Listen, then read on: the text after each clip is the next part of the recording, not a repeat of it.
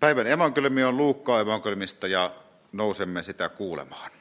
Jeesus tuli Jerikoon ja kulki kaupungin halki. Siellä asui mies, jonka nimi oli Sakkeus.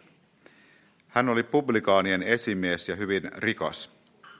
Hän halusi nähdä, mikä mies Jeesus oli, mutta ei pienikokoisena ylettynyt kurkistamaan väkijoukon takaa. Niinpä hän juoksi jonkin matkaa edemmäs ja kiipesi metsäviikuna puuhun nähdäkseen Jeesuksen, joka oli tulossa sitä tietä. Mutta tultuaan sille kohtaa Jeesus katsoi ylös ja sanoi, Sakkeus, tule kiireesti alas. Tänään minun on määrä olla vieraana sinun kodissasi.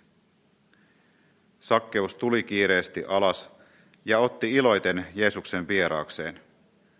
Kun ihmiset näkivät tämän, he sanoivat paheksuen, syntisen miehen talon hän otti majapaikakseen. Mutta Sakkeus sanoi Herralle kaikkien kuullen, Herra, näin minä teen. Puolet omaisuudestani annan köyhille, ja keneltä olen liikaa kiskonut, sille maksan nelinkertaisesti takaisin.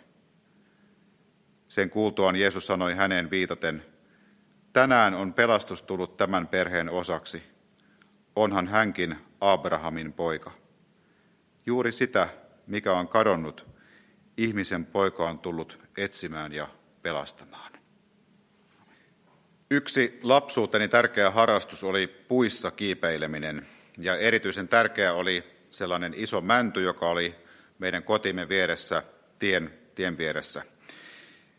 Ja kun kiipesin sinne mäntyyn, niin siellä, sieltä pystyin vakoilemaan ohikulkevia ihmisiä ilman, että he huomasivat mitään.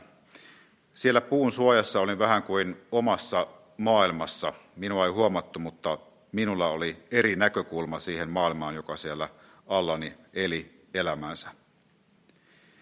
Ja myös päivän evankeliumissa tapahtuu puuhun kiipeäminen, sakkeus kiipeää puuhun nähdäkseen Jeesuksen. Ja hän etsii myös uutta näkökulmaa ja samalla uutta näkökulmaa koko elämäänsä. Ja tähän saarnaani valitsin näkökulmaksi ihmisenä elämiseen ja Jumalan valtakuntaan menestymisen. Ja tässä inspiraationa toimi, aluksi oli ehkä vähän vaikea saada otetta tästä saaran tekstistä, mutta lopulta avautui uuden hallituksen hallitusohjelman kautta pohdintaa. Eli mitä on menestys, kuka on menestyjä ja millaista on menestyminen Jumalan valtakunnassa. Elämme hyvin yksilökeskeistä aikaa ja usein taloudellinen menestys nostetaan ihmisen ylimmäksi tavoitteeksi. Ja joskus väitetään, että ihminen on vain materialistinen olento, joka aina pyrkii mahdollisimman suuresti hyödyntämään oman etunsa. No, ihminen on varmasti myös tätä, mutta ihminen on myös paljon enemmän. Usein tällaista yksilökeskeistä talousajattelua perustellaan niin sanotulla klassisella liberalismilla. Ja siinähän ideana on, että yksilö on todella oman elämänsä ja onnensa seppä, ja että yhteiskunnan täytyy tukea yksilöä, kun hän pyrkii sitä sepän työtä tekemään omassa elämässään.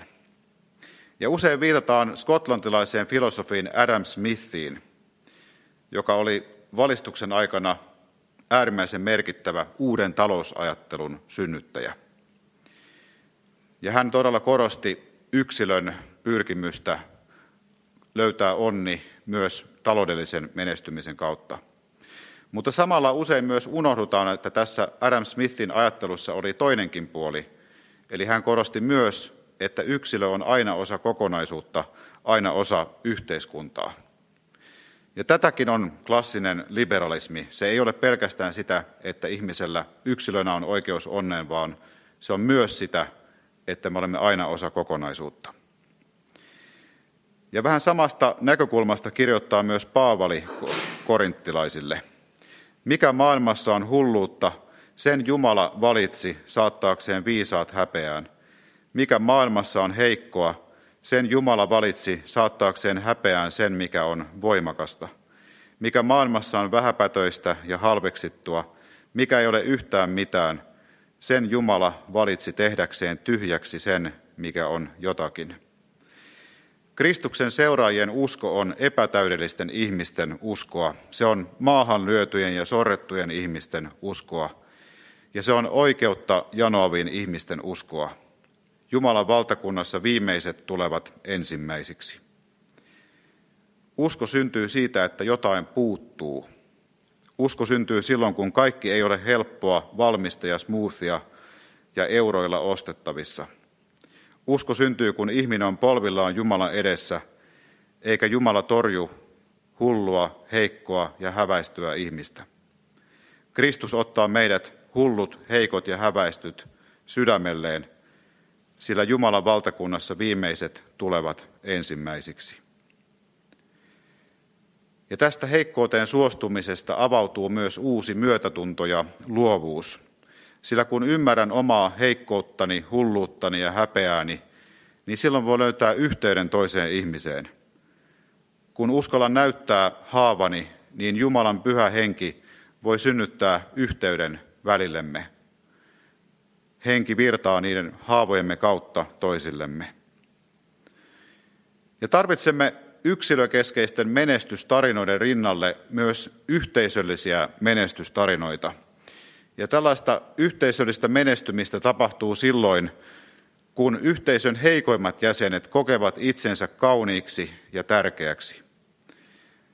Jos taas yritämme torjua heikkouden, ihmiskäsitys muuttuu kylmäksi ja kovaksi. Luovuus ja inhimillisyys katoavat.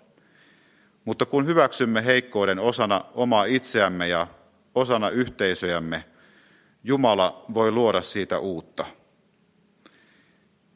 Seurakuntana ja kirkkona ja yhteiskuntana tarvitsemme ymmärrystä siitä, että yleensä ihmiset pyrkivät kohti tavoitteita, mutta aina he eivät pääse niihin. Eikä maahan lyötyä ihmistä pidä lyödä syvemmälle monttuun, vaan hänet pitää nostaa sieltä. Ja tässä kristityillä on erityinen tehtävä – meidän tehtävämme on yhä uudelleen muistuttaa siitä, että ihminen ei ole pelkkää taloutta, eikä ihmisen taloudellinen menestys ole kaiken mitta. Se ei ole ihmisen eikä ihmisarvon mitta, vaan ihmisen arvo tulee siitä, että olemme luotuja Jumalan kuvaksi. Ja se tarkoittaa sitä, että tarvitsemme Jumalaa, että tarvitsemme toisiamme. Se on sitä, että suostumme heikkouteen ja haavoittuvuuteen myös omassa itsessämme. Tässä yksi näkökulma päivän teksteihin. Mutta millaisen näkökulman evankeliumi antaa sitten ihmiselle, joka on taloudellisesti menestynyt? Mikä on hänen paikkansa Jumalan valtakunnassa? Evankeliumissa sakkeus edustaa yhdenlaista menestyjää, mutta hänen rikkautensa on hankittu sorrolla ja vääryydellä. Hän kiskoo veroja itselleen sekä myös Rooman väkivaltaisen hallintokoneiston hyväksi.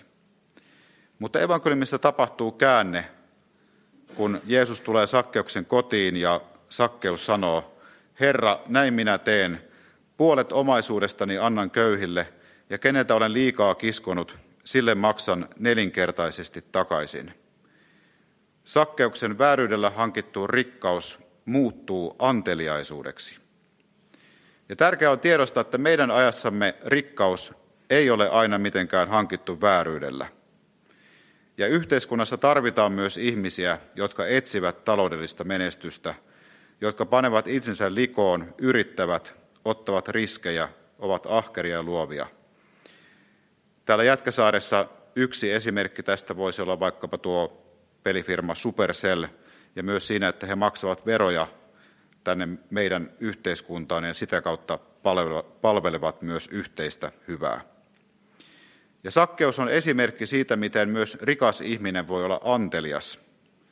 Ehkä rikkaalla ihmisellä kiusaus on ajatella, että kaikki rikkaus on omaa ansiota, eikä yhteiskunnan merkitystä sen rikkauden mahdollistajana ole helppo nähdä – mutta sakkeuksen anteliaisuus voi tässä olla myös esikuvana näkemään ihmiset ja yhteiskunta ympärillä ja kaikki ne lahjat, joita siihen liittyy. Ja rikkaan ihmisen menestys ei ole tarkoitettu vain hänelle itselleen, vaan todella myös laajemmalle joukolle. Se voi kantaa hyvää hedelmää siinä ympäristössä ja myös kaukana, kun rikkaus on anteliasta. Lopuksi Jumalan valtakunnassa suurin menestyjä ei ole se, joka kerää eniten rahaa, vaan menestyminen Jumalan valtakunnassa on sitä, että löydämme haavamme ja että avaamme ne toisillemme. Että näemme sen, että tarvitsemme toisiamme ja annamme anteliaasti siitä, mitä meille annetaan eteenpäin. Ja Jumalaan on kätketty kaikki maailman rikkaudet. Kaikki hyvä lopulta tulee häneltä. Elämä ei ole mitenkään itsestään selvää, vaan se on jotain, jonka Jumala antaa meille. Ja tästä Jumalan hyvyyden virrasta me voimme ammentaa itsellemme ja toisillemme ja elää sen hyvyyden virran varassa tässä ja nyt. Amen.